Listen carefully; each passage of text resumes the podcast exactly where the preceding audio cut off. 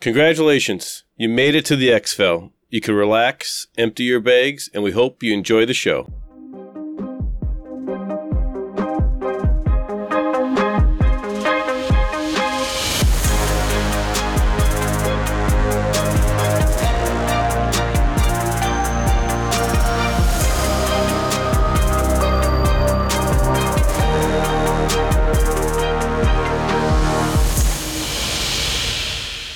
Hey there, Mike, aka MTB Trigger here, and with me as always is my co host, Ronald, aka Eric.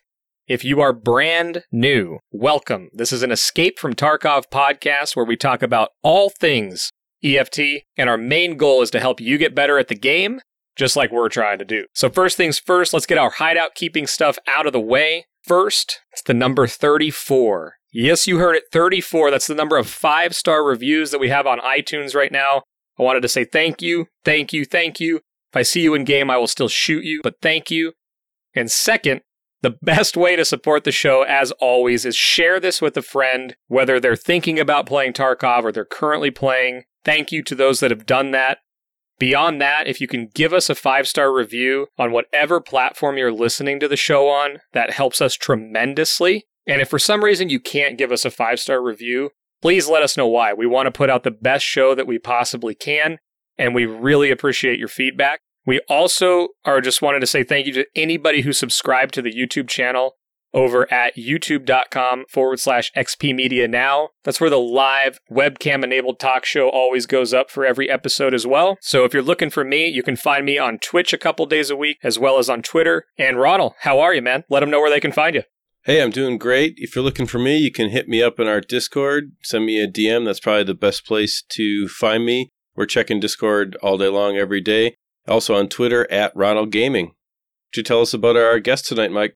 Absolutely, man. So tonight on the show, we alluded to it, we've got a guest, and it's kind of a cool and crazy story. So our last guest on the show, Dadcaster, he was telling us like right after the recording that he had been hanging out in a channel that he was really starting to enjoy and engage with.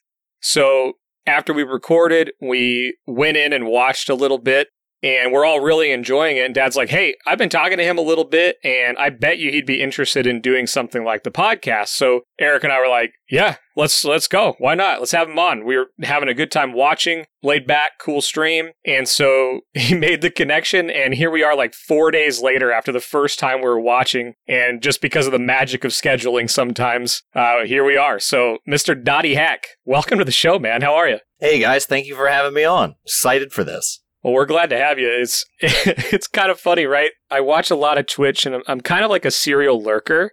And so a lot of times back on the on the PUBG show, I would have been like watching somebody for months and months and months, and then finally the schedules or stars align or whatever it was, and then we'd finally get to have them on the show or something. But in this case, it's like not only am I excited to learn more, but I also know that you've been playing Tarkov for a long time. So we're obviously going to jump into Tarkov, but before we do that, because we can talk about Tarkov all day long, I was hoping that we could jump into some background and learn a little bit more about you before jumping into that.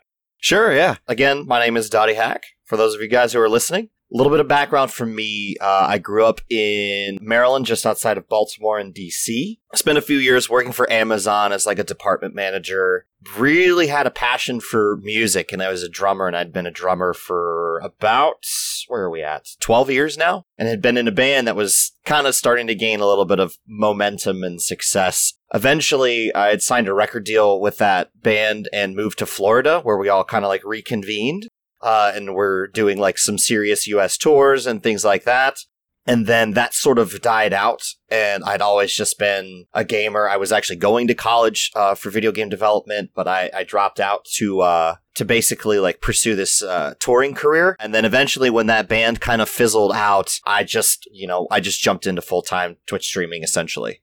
That's really cool. So one of the things I've noticed, and we've had the pleasure of talking to Jeremiah Fraites on the PUBG show with the Lumineers, if you're familiar with them.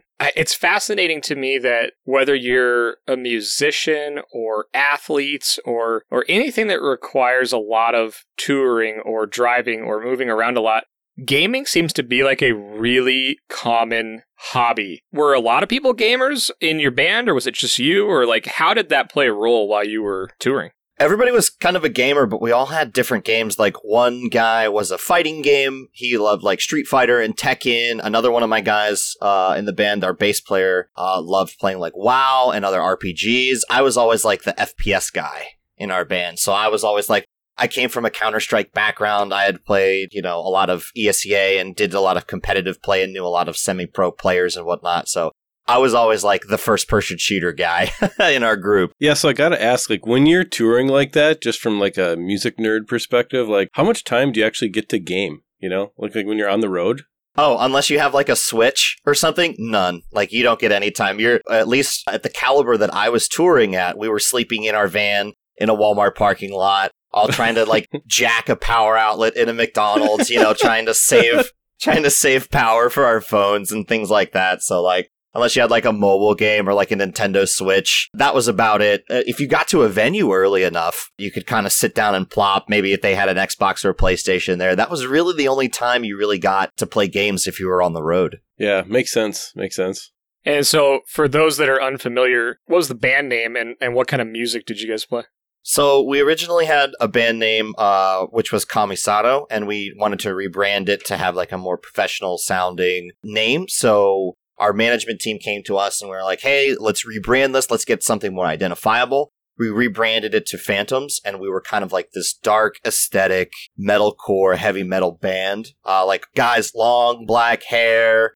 Uh, some of us wear paint makeup. Some of us wore skinny jeans and things like that. But it's in the lines of like what you would associate with like the Vans Warped Tour. It's along the type of music we played was uh, synonymous with something like that dark hair, jeans, and makeup isn't usually what I would think of as a metal exactly.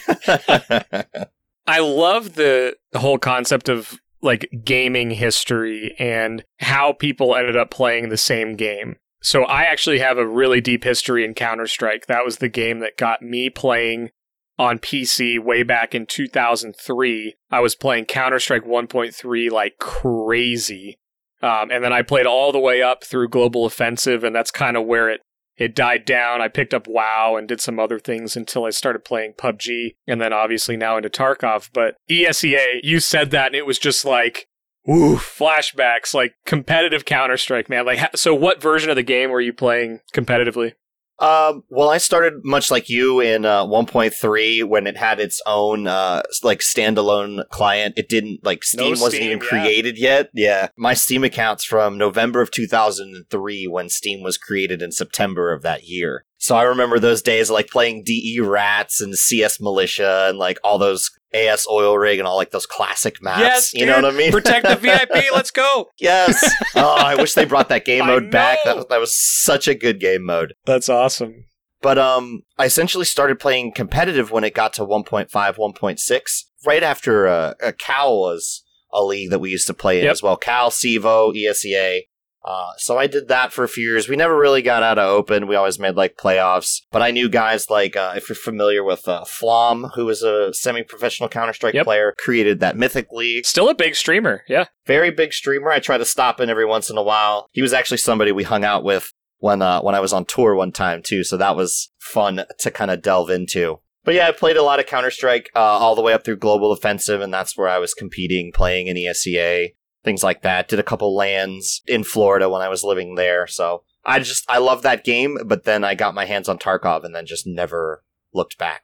That's awesome. Well, I appreciate the uh, the gaming history. That's always one of my favorite things to find out, like what role it played in your life when you got into stuff. So you've been on PC a long time. So oh yeah, I remember like back in the day, you had like 512 megabytes of RAM was like a big deal, and you're playing like Battlefield 1942 because the maps were just so big at the time and this is like, uh, this classic gaming. Ever since then, like I've never really had a console and I always just reverted back to PC gaming. Yeah, same same for me. I took breaks from FPS and, you know, played Diablos, played WoW. Obviously that took up a long portion of my gaming career, but it's always been PC once I ever once I got the taste, man. For me it was Office. It was Office that got yep. me. I don't know. For some reason, the gameplay on that map just was amazing way back in the day. It was pre Steam days. So, outside of music and gaming, is there anything else that maybe your current community doesn't know about? Is there anything else that you have heavy interest in that outside of gaming and music?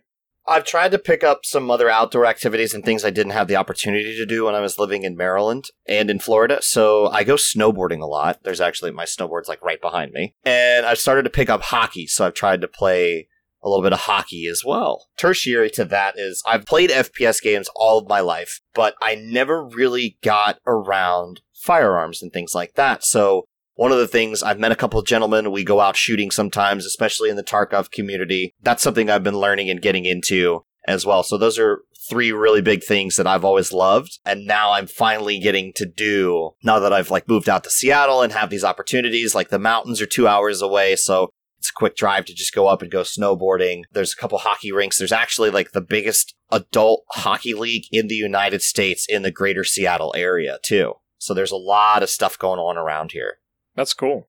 That's awesome. So you were talking about getting into, I think you were alluding to firearms there. And I think I remember seeing something on your Twitter about doing some training with Berserker Arms. Yeah, so Edward Fulner is the owner of Berserker Arms, and I met him and his buddy Justin through my Twitch channel, and I started regularly attending these events in Seattle for a organization called SOBA, which is the Seattle Online Broadcasters Association. Okay. And I went there and had been meeting people there. I got to know them. They invited me to go out shooting. And we'll get into this in like the part, the Tarkov portion of our, uh, the conversation. So I had earned a moniker from playing Tarkov. and this gentleman had basically essentially what was the weapon that gave me the moniker in the Tarkov community. And so we started doing some training. We started doing some video footage. He's starting a new company. I've been uh, supportive of him trying to like help grow his brand. He's been help kind of teaching me and educating me about like firearms and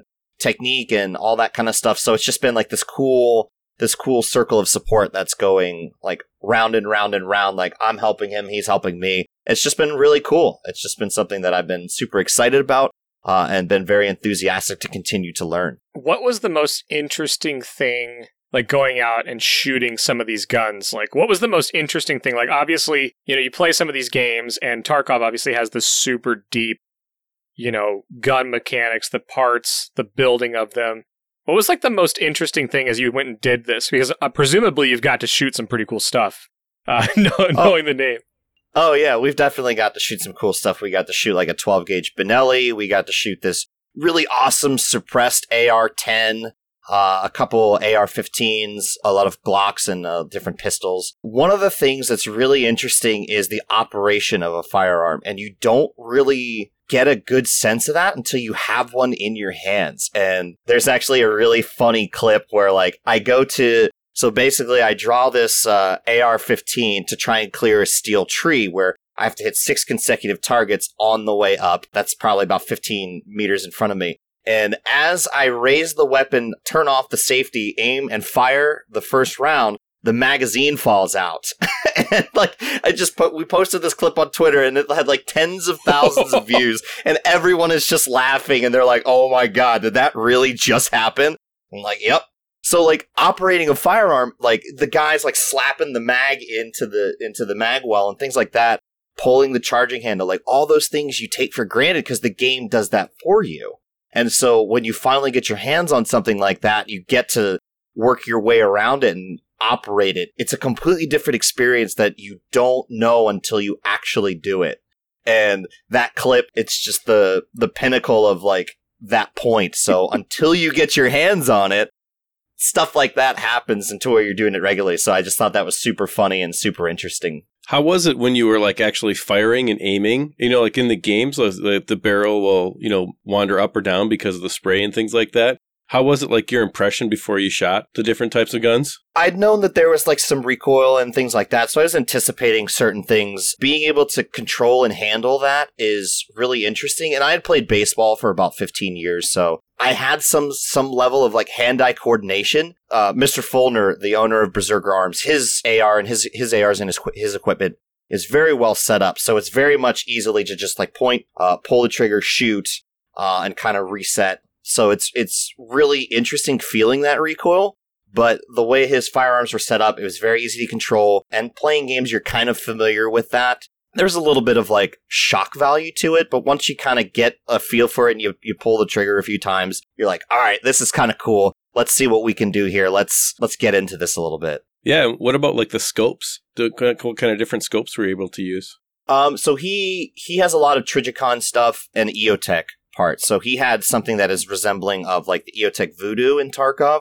He also had a Trijicon SRS and we used uh, the Trijicon RMR for the handguns that we were using. So it's kind of neat too to see these things, like to see this equipment in real life, and then you also see it in the game. You're like, oh, I know what that is, or oh, I've seen this before. I see myself like walking through like a Cabela's or like a Bass Pro Shop, and I'm looking at these parts, and I'm like, oh, I know what that is. That's a Magpul AFG grip, or oh, that's a Raptor charging handle. And I've seen these things, and I'm like, oh man, Tarkov's taught me so much stuff. That's awesome. That's awesome. So, what of all the stuff that you've shot now in person, what was your favorite gun to shoot? Um, so he has a really cool rifle, which is a, I think it's an AR-15. I don't know if it's classified as an AR-15 or an AR-10, but it's in 300 blackout, and it is a suppressed weapon, and it is very, very quiet. So normally we wear active headsets so we can talk and hear as people are firing uh, at the range. That gun is so quiet when it is suppressed, you can take your headphones off, stand next to it, and it sounds like nothing. It sounds like somebody's whispering next to you.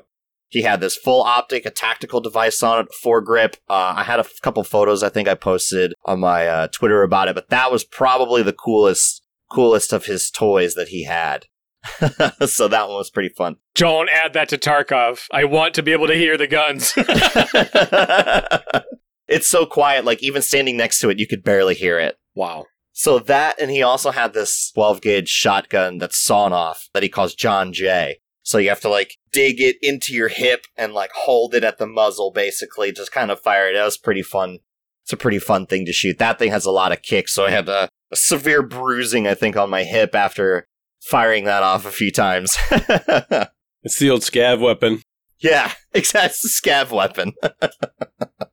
That's awesome. Well, you mentioned that you were in Florida. I heard you say Maryland. I heard you say Seattle. So you've obviously toured and traveled a lot, but was that all for the band? Like, have you, or did you move around as a kid too, or what's the what's the background there? So I lived in Maryland for about 27 years. Uh, that's where I grew up. That's where I'm originally from. My band was all generally located in that area. Half of our band moved to Florida at the time to relocate with family.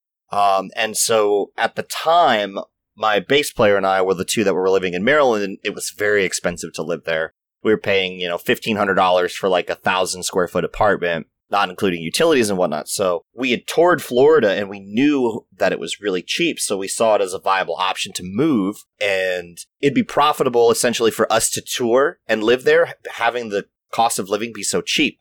So we moved there, we inked our record deal. Uh, and we were practicing. We lived in uh, the Jacksonville area for a little while. So the property value wasn't super, super expensive, but we were able to tour. We were able to come back to our jobs. Uh, I was bartending a lot at the time and that was basically our the best way for us to sustain our means of living while we were out on the road and come back home to have basically a life to continue on with when we weren't touring Right. essentially So you've got the music thing going on. You're touring. You got that going, and you decide, okay, I want to become a full time streamer on Twitch. So how did that happen? so eventually i was working at two bars i worked at this gaming bar down in jacksonville florida called glhf with my friend cliff and taya who owned the, the restaurant it was a gaming bar essentially around you know streaming uh, video games, arcades. So it had like pinball machines and like the classic like Area 51 cabinets, the Street Fighter cabinets, PlayStations, Xboxes, so on and so forth. I'd always loved gaming and I just wasn't in like the best position. I wasn't in the best frame of mind when I was down there doing that. Uh, I, I would say I was probably in a very depressive state. So I turned to gaming to kind of like alleviate some of that. One of the reasons why I made such a major push for trying to become a content creator and a streamer was because my band eventually failed. We kind of grew apart. Uh, a couple of guys left the band and things just kind of fizzled out essentially. And so having that void for me, I filled that with streaming and, and gaming. And Tarkov is one of those games where you can play for 10 hours and you blink and like, you don't even realize that an entire day has pretty much gone by and you're still playing because it's such a good, unique experience that you know most people haven't seen in the gaming world. When I realized that I started to have some sort of potential and some sort of success, I was really adamant about spending the time to stream, create content, put the hours in and do that. And so I actually like what I did was I catered my work schedule. So I, I went to my bosses and I said, Hey, I don't want to stream or I don't want to work these days, these times because I want to set this time aside to try and stream. And the more I did that, the more I started to see an increase in, in viewership and things like that. And eventually I got to a point in May of this year where I said, all right, I don't need a job anymore. I can do this full time and basically just jumped into it. But I was catering my schedule to accommodate that to make sure that I had enough time and resources and ability to spend enough time streaming. The question I have is like, so when you started playing Tarkov, what was the community like? Like, who did you find playing this game? You know what I mean? Like in the early days of Tarkov. Like, first of all, how how long have you been playing exactly? Like, wh- when did you dive into it? What was it like in the beginning? I started playing around the 0.5.6 patch uh, back in the summer of 2017. So I had been watching guys like Klean, uh, Breaking Skulls, Cotton. Some of the guys that are the major heavy hitters in the scene now were guys that were coming up like myself. Uh, Veritas, Anton, Pestily, those guys had all been grinding and I'd been, you know, I'd made friends with them. They were all very small content creators. Uh, so I've been playing Tarkov for the better part of the last three years specifically. And as the game has grown, all these content creators have grown with it. And it's really exciting to see. Twitch Drops event uh, for Tarkov was massive. It was such an awesome success to see. And you see somebody like Pestily, who I know that has worked at providing content for this game, at putting out videos and guides for this game. This guy now had over 100,000 people watching his stream. Like, that is an incredible feat to see. What it boils down to is that everybody else in the Tarkov community just wants everyone else to succeed, and everyone is very supportive of one another. This is one of the only communities that I've seen where every content creator, when they get done streaming, they always host somebody else. And it's usually somebody smaller because they want to help them get more exposure as well. Well, I find this fascinating because on basically every episode of this show, and we, we joke about it every time that we're going to try to stop talking about this, but it's something that we truly believe in. Is that one of the first things we noticed about the Tarkov community was it's foundational to even really play this game and start to figure it out. It's gamers helping gamers.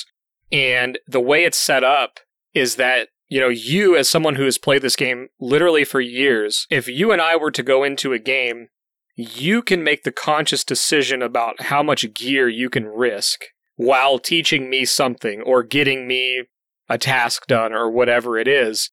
And just that development decision is just so incredible for this game.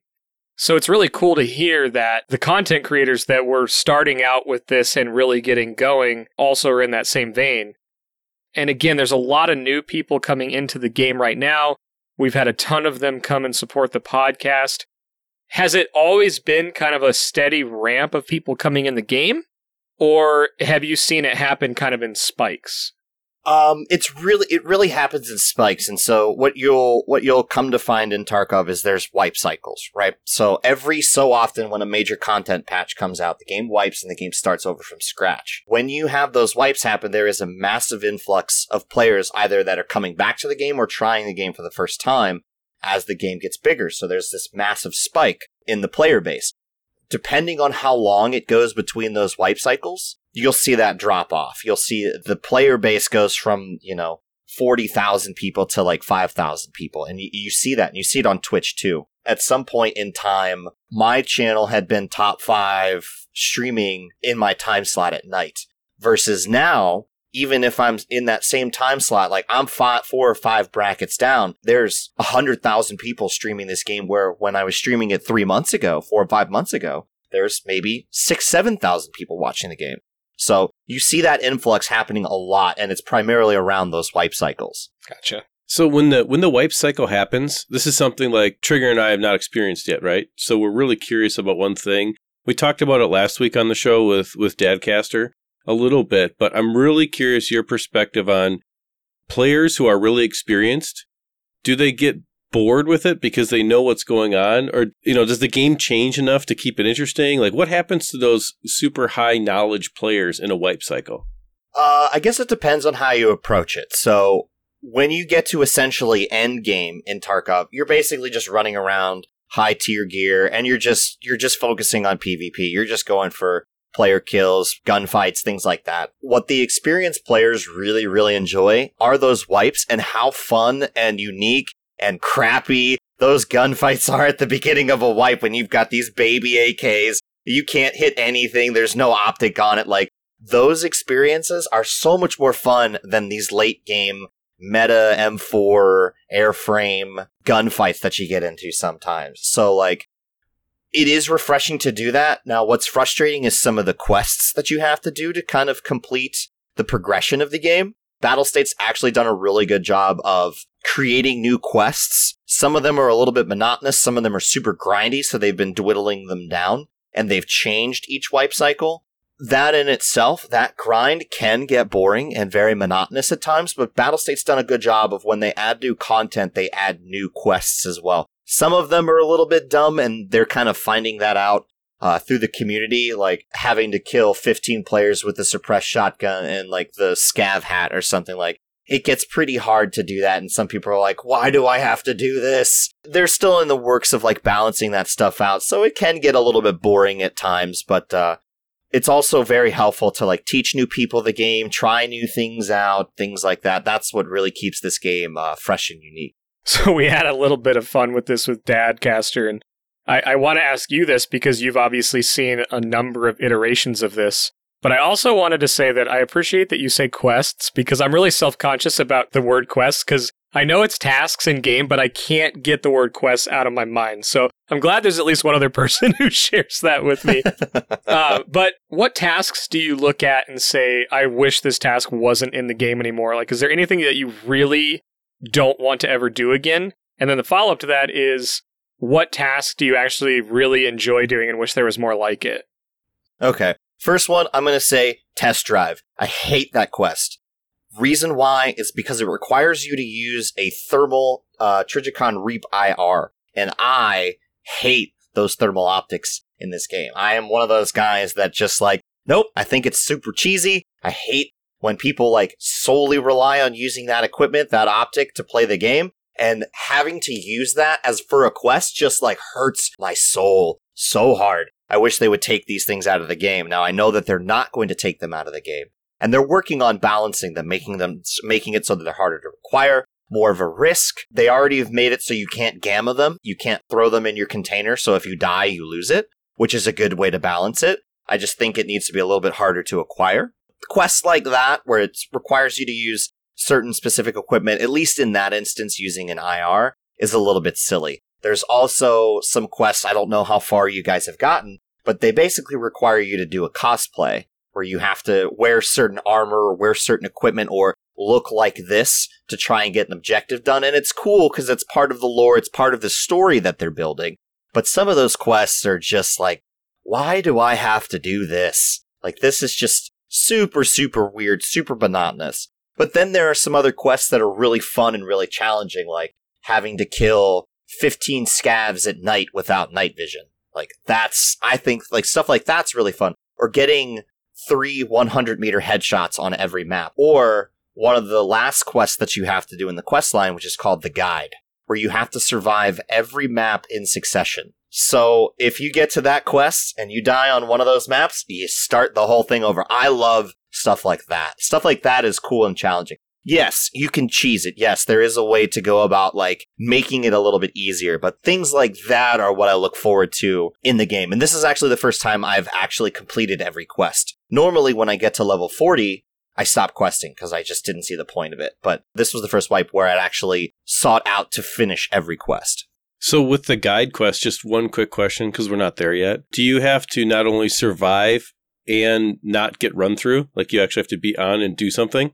Yeah, yeah. So, you can't just basically run out of the map. You actually have to get a few scav kills, get some loot. You have to basically get enough experience for it to count as an actual raid. Even if that's just popping two scavs, uh, looting a few boxes or whatever, and then you pop out. Maybe you get the bare minimum XP, but that's that's still something that counts. That's awesome. And then second question: Is there? Do you have a favorite spot to like grind XP? I would say the best place to just grind XP is labs. You get five times the amount of of XP that you normally do uh, from other maps just by like killing raiders and other players. So where you could get an average of five, six, seven thousand XP on a map, on labs you could easily get 20, 25, 30,000 XP regularly just by taking down a few raiders and a couple players. So that's definitely the map where a lot of people farm essentially to get that XP. And uh, the gentleman I mentioned earlier, the content creator Pestily, he basically did a level 1 to 40 grind only playing labs. And he did it in like 12 or 20 hours or something like that. It was very minuscule, but that's how much XP you can get off of that map that quickly. How how early do you find yourself going into labs after a wipe? It really depends on how often I get key cards. I would say the logic that makes the most sense is to do it as early as possible. Because if you can get in there and just tap a few raiders, you've already got end game gear and you're not even six hours into the wipe. That gives you a significant advantage over other players. And one of the things that I was going to tap into that I had talked to you guys about was the moniker that I had earned, which was the Glock Daddy. I, I saw a bunch of these clips on, on Twitter, dude. I kept, I was trying to like scroll and do research, and I just kept seeing Glock Daddy clips. so that's the point. So back in the day, there didn't use, and I'll, I'll segue this into the labs, the labs conversation. Back in the day, there didn't used to be the separation of a face hitbox. So when you had a helmet on, you were like impenetrable. Mm. Once they separated that and added that, it made running a pistol so viable. I had did a challenge where I went from 1 to 40 with just a Glock. That's why I earned that moniker, and everyone's like, "Oh, I saw your clips. That's so awesome!" Like you can literally kill a player with a 2 million ruble loadout with one well placed shot to the face with a pistol. And if you do it early enough in a wipe cycle and you have the ability to, you just take a pistol into labs, which is what happens a lot. You get two well placed shots on some raiders, you got some end game gear, you can farm up a lot of equipment, you get out, and then you just dominate on the other maps. And that was something that I had really tapped into when I was creating content was look at all these geared players that I can take down with just a pistol. Like you don't need all this extra stuff. You just need to have the right playstyle, the patience, and somewhat of the skill to be able to do that. And you can wreck all these guys with these massive loadouts. The only thing that really stops you are the guys with like the face shields and whatnot. So, So, what kind of ammo do you use in the pistol? Because it's like the, you know, the the general thought is like ammo kills people, not necessarily guns. Mhm. I'm just really curious to get your thoughts on that. so what I was using prior to the AP63, the armor piercing round for 9 mil was the PST. That was the best ammo that you could get at the time. Then they added Luger, Rip, and AP63. The Rip and the Luger do an insane amount of flesh damage to a target. It does nothing to armor. So my logic, my approach to this is I'm basically just aiming for a headshot when I'm using a pistol. That's the most effective way to bring down a player. Now, if they have a face shield or if they have armor, the AP63 is your best chance to still bring that player down if you're unable to, to basically get a headshot uh, in the game. So, from my perspective, if I have any chance of bringing a player down, even if they don't have the best gear, the AP63 is going to serve me the best against those players with uh, armor. Well, it's still got pretty good flesh damage, if I remember right. Yeah, it still does a pretty good amount of flesh damage, and pretty much almost any shot to the head is almost a one shot, a one hit kill. Yeah. So it, it really doesn't matter in that regard as much. Mostly just about how you can cut through armor if you're if depending on where you're aiming at a at a, another player. All of this talk about going one to forty with a pistol. Yeah, I'm I'm trying to wrap my head around that, but it makes me think that you probably have some crazy stories, whether or not it's pistol related or that run related. Do you have like a most memorable situation? Quite a few. There's one funny story that I have from when I I actually ran into two streamer friends of mine, uh, guys by the name of WillerZ and Slush Puppy, and we were playing labs, and I had I had just a Glock. They were just kind of messing around, like running around. They didn't have much gear on them. I think they had pistols too. I come bursting out of one of the medical rooms, and I just line them up, and I go one, two, and I got both of them with like simultaneous headshots and there's a video compilation of this. It shows their perspective after they both got one tap, and they both basically just had this shocked face on, and they're like, "Oh my god, that guy's cheating! There's no way he just did that. That's insane. This guy's not legit." Then they see my name pop up on the feed and they're like, oh, it's Dottie. Oh, man, that guy's insane. like, I just remember that being one of the funniest instances I've ever had with using a pistol uh, in Tarkov. And I just, uh, there's a video of that where the guy, Josh Guz, who does these EFT compilations, he goes side by side from my perspective to their perspective. And it's just, it's so funny. But that was one of like the highlight moments I remember of doing stuff like that all the time. What about a heartbreak? Have you ever like had the, you know, loot somebody that had a items case or a thick case and got killed or anything like that? a few times I've found that on players and, and died. Um, I don't know if I've had very memorable experiences like that. And again, I've played this game for so many years, so I can't quite remember all of them. But every time I run into a player with a face shield, I always just get so demoralized. I'm like, ah, that's the that's the counter to this. Aside from that, I remember having killed somebody with like an items case on them in labs and like uh, a, T- a T7 or a REAP-IR, like some really good stuff it's so everyday for me, and I I have a hard time like remembering some of those things. But one of the other best moments I remember having is I was playing interchange with a friend, and they killed my teammate, and there there were three other geared players with fast MTs, Gen four armors, M4s, AS VALs, and I was just like cornered in a room on interchange, and I just start running around like just like a madman and I'm like shoot shoot kill shoot shoot kill shoot shoot kill and take down three geared players and my blood was just pumping and I was just like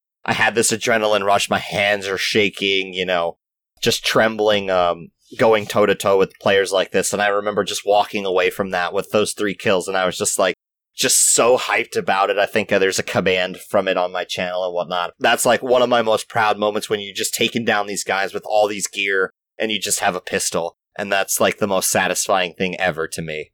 So we're talking pistols. Do you have favorite guns and do those guns change depending upon kind of like where we're at in the cycle of the wipe at all? Um yeah, sometimes. So like early on, you don't have access to the Glock very early on in the wipe. I think you have to get to mechanic 2 or 3 before you can really get there. So about level 20, 25, you really don't have access to buying them straight up outside of looting them. One of the pistols I really like going to early wipe is the P226. It used to have this really bad fire rate cap on it. I think they fixed it, and there's some pretty cool mods for it. That gun is a really fun weapon to use. They just added the M9, uh, which is also a really fun gun to use until you can start buying better uh, pistols, so to speak. Uh, and then there's the 5.7, which just recently came out in the patch, and that is kind of like the bread and butter of the pistol family. That has the best armor penetration, that has the best damage. I find it I'm not as good with the 5.7 as I am with the Glock because it has this weird sway in the game that the Glock does not. That is by and large the most popular pistol because of how powerful it is in the game. Yeah, the 5.7's crazy. Gun's great. Yeah, you can melt level 5 armor with uh with the right ammo in a five seven. You can't do that as easily uh, with a Glock or any 9 mil. Like the AP63 takes a lot longer to cut through it than the five seven round does. So, as we're talking about these guns, like it just has me thinking about some of the conversations we've had recently in the Discord, and a lot of newer players will talk about they'll they'll, they'll kill somebody and get a really nice gun, right? Or they'll get something that you you know you say T7, and it's like if I had a T7, I'm probably not going to wear it. you know, it's either I'm going to sell it or it's going to sit in the stash. But what would you say to somebody who's new or newer to the game or returning to the game and is experiencing some of that gear fear? How did you get over that when you first started playing this? Or have you been around long enough that it's just not really a thing anymore? It's definitely not a thing for me anymore. I feel like I still get nervous when I bring out large kits and get into like large gun battles. One of the best things that I started doing to combat that was bringing in basically a kit that was serviceable, not the best, uh, and then just working my way up from there. The one point of emphasis that I always tell people that come into my Twitch channel and my chat, they're like, how do I make money? How do I make money? My initial response to them is focus on survival. Don't always go for PvP. Don't always be trying to push the limits and get as many kills as possible. The biggest thing that you can do to kind of ramp your success in this game is literally just surviving or escaping. That's the name of the game. Like, you're in it to survive. And the more you can survive, the more money you pose to make because if each time if you're dying every time basically you're spending all this money healing you're spending all this money on new equipment new gear new ammo and the best way to kind of just keep stacking on the success in this game is to just just focus on getting out alive. That's really as simple as it is. That's the best bet that i can give for a lot of the new players that are playing this game So we agree, thus the name Xfil for the podcast, right? but a lot of times people really want to get into PvP scenarios. So is is there a budget setup that you really like? If you're working on a budget or someone's like, "Hey, what gun should I use if I only have like 200,000 rubles to invest in the kit?" Are there certain armors or guns that you really like for that budget scenario?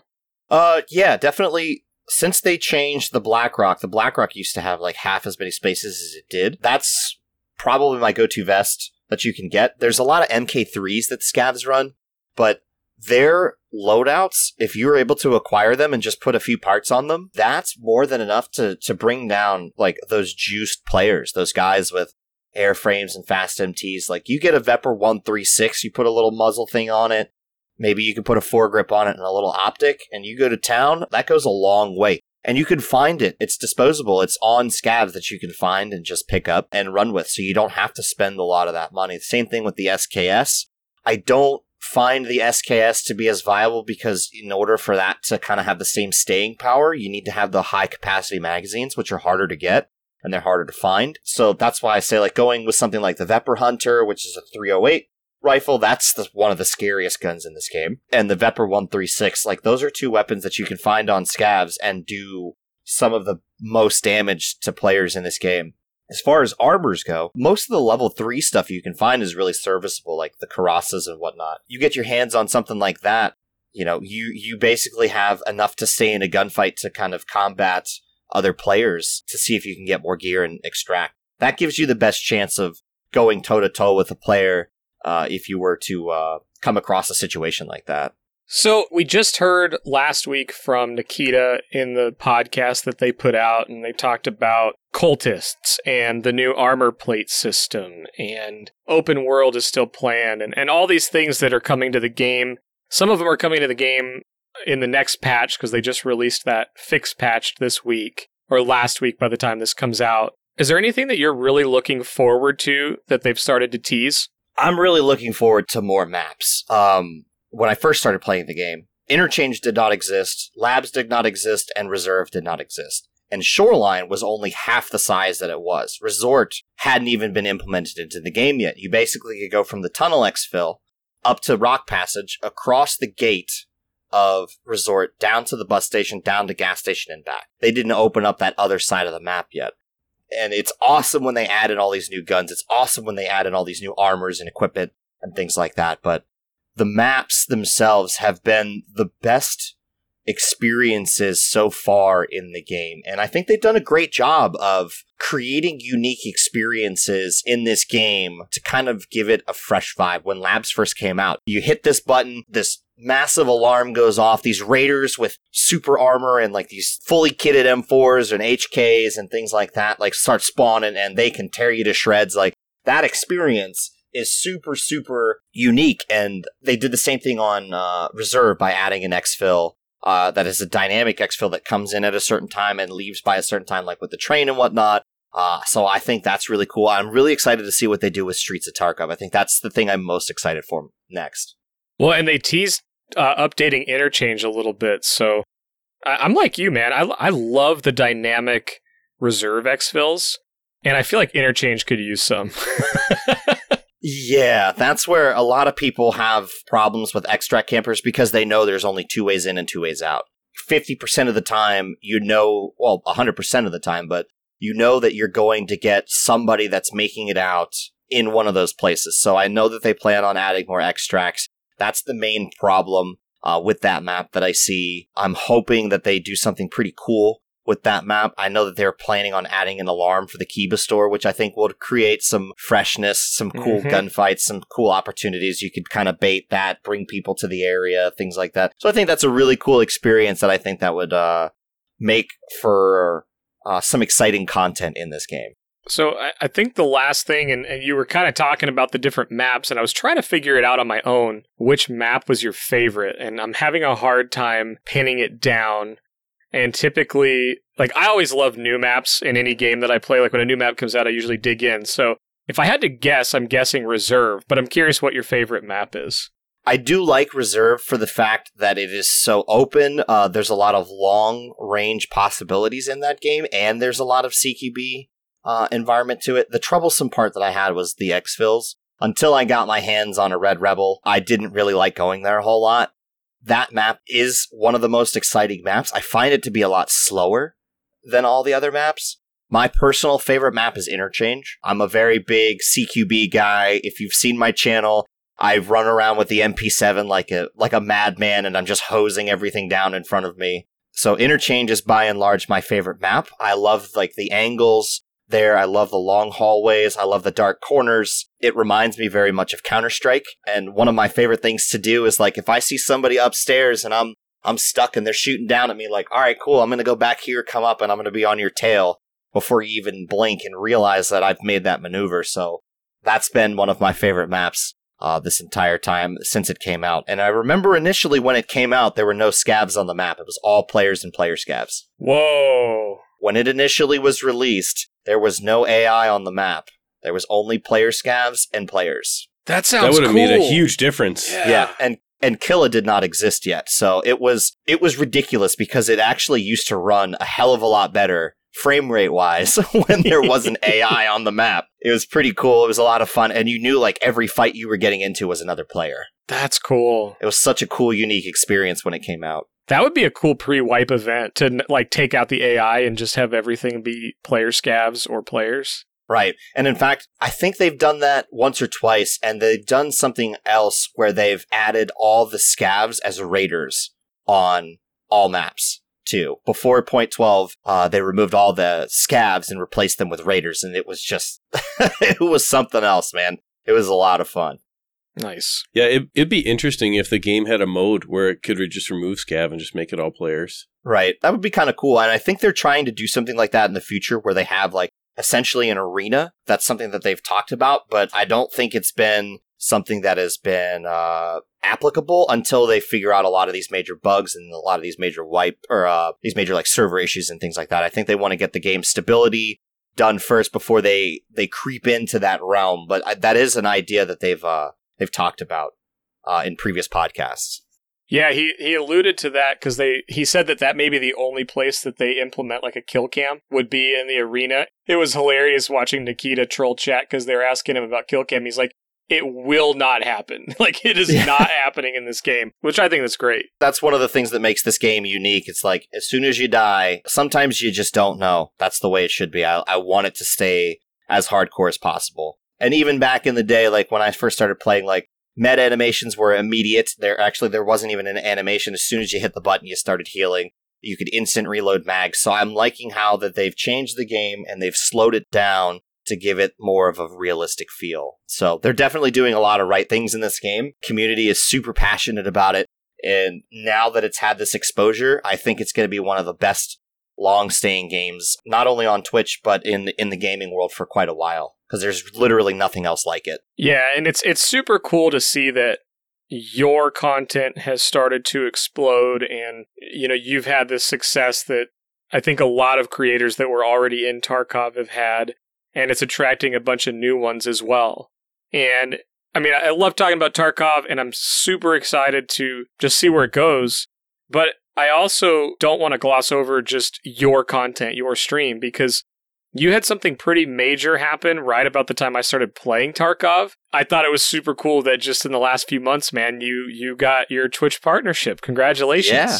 Thank you. Yeah, it was a it was a pretty cool experience. That was actually my main goal for 2019. I remember the day. I remember when it happened. I was just playing Tarkov like anyone else one day, and then all of a sudden, my follower alert goes off, and I look over, and I had to do a double take real quick, and it was summit1g, and I'm like, I'm like, like, no way. What are you doing here? Why are you following me? Where did this come from? No way, dude. after that, the, and I have a graph of like my Twitch analytics for the last three years, you can literally see that moment happening. And because of guys like him, because of guys like Klean that have these massive audiences that shared their communities with mine, I went from 40 viewers instantly to like 120. Wow. And just from September to December, I had had an application in for Twitch Partner. I got denied my first time because I didn't have that viewership audience for that long. I think I'd only had like three streams that were above the average that's re- that was required for it. Mm-hmm. But because I had met guys like Klean and summit1g uh, and sustained that number over for the next like month and a half, and then when when I reapplied, I was approved, which was like I was just fist pumping in the air. It's like, yes, I got my goal done for 2019. I was just, I was just kind of doing my thing. You know, I'm listening to metal, being a goofball, playing Tarkov, and you know, guys like that that came along that really helped kind of just light the candle, so to speak. Brought in all this exposure were really like one of the main reasons why I was able to accomplish that so quickly. That's awesome.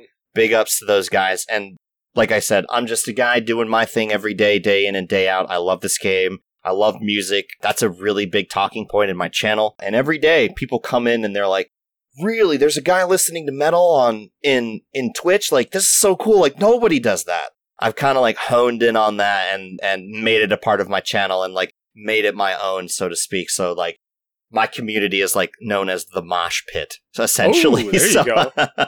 you know, so I, I've just I've loved every minute of it, and like people show me music, I show people other music as well. I have a Spotify playlist that's creeping up now on 500 followers, and every day people are like, "I listen to your playlist like all day at work or on my commuter or at the gym," and I'm like, "That's so cool, man." I'm I'm hoping that you find a lot of new bands that you really like and want to support. That's really wholesome for me, especially coming from a musician background. That's awesome.